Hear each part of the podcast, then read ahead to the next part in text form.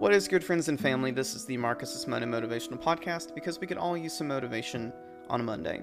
I'm your host, Marcus Reverend Gaines Purnell, and I hope you've been doing well and that the day is off to a solid start so far. I wholeheartedly believe that we don't know and understand the full scope of what people are going through and experiencing without taking the time to check in with them. Over the past couple of weeks, I've been reminded of this with a number of stories and experiences that folks have shared with me. Now, without going into great detail, most of what's been shared has been incredibly challenging and difficult. And to say the least, my heart has been extremely heavy for both them and others alike.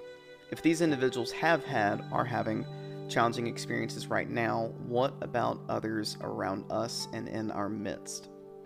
And it made me wonder how many times have we recently heard statements like, I'm doing okay, I'm fine, I'm here, I'm not bad, but I'm not great, all the while all of these things being said with a sort of meh tone or kind of body language.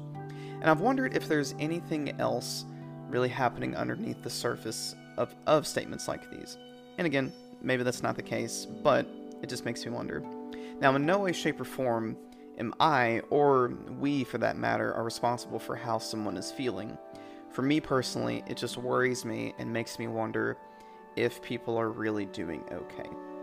So, what I'm wanting to get at and encourage you to do is the following Remember the importance of checking in with people and seeing how they're doing.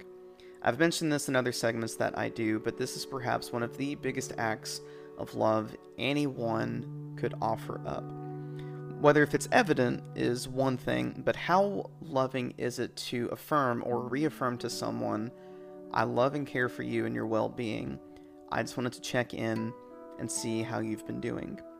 Maybe you can remember a time like this in your life and what that checking in, or that check in, excuse me, meant to you. But like I already said, I've been feeling just the heaviness of others and what they're experiencing, and so in choosing to do something about it, checking in is all the more important to consider doing. Write a note, make a phone call, send a text message, send a Snapchat, take the time to sit with someone. Whatever it is, remember the importance of checking in with others. And with that, thank you so much for taking the time to listen to this week's MMM. I hope you're I hope you are doing well and hanging in there and doing okay. And with whatever the day is looking like and the rest of the week, I hope it is solid. This has been the Marcus's Monday Motivational because we can all use some motivation on a Monday. Peace be with you.